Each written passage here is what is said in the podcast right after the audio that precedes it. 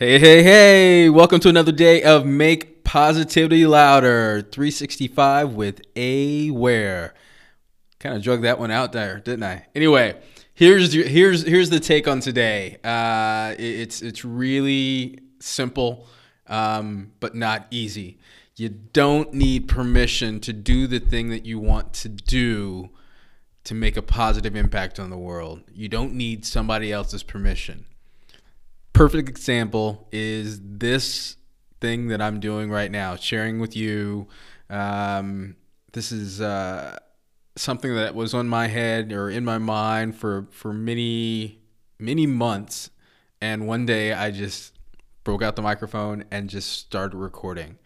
So and now it's something where 365, quite frankly, means 365 of these uh, maybe 366. Oh no, it has to be 365. Otherwise, I have to change the name.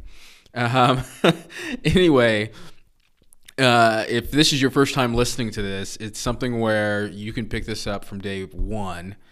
And day one doesn't have to be New Year's Day. Uh, it could be your birthday. It could be a rant. It could be a, the second Tuesday of June of this year or next year. It could be uh, three o'clock um, next week on Wednesday.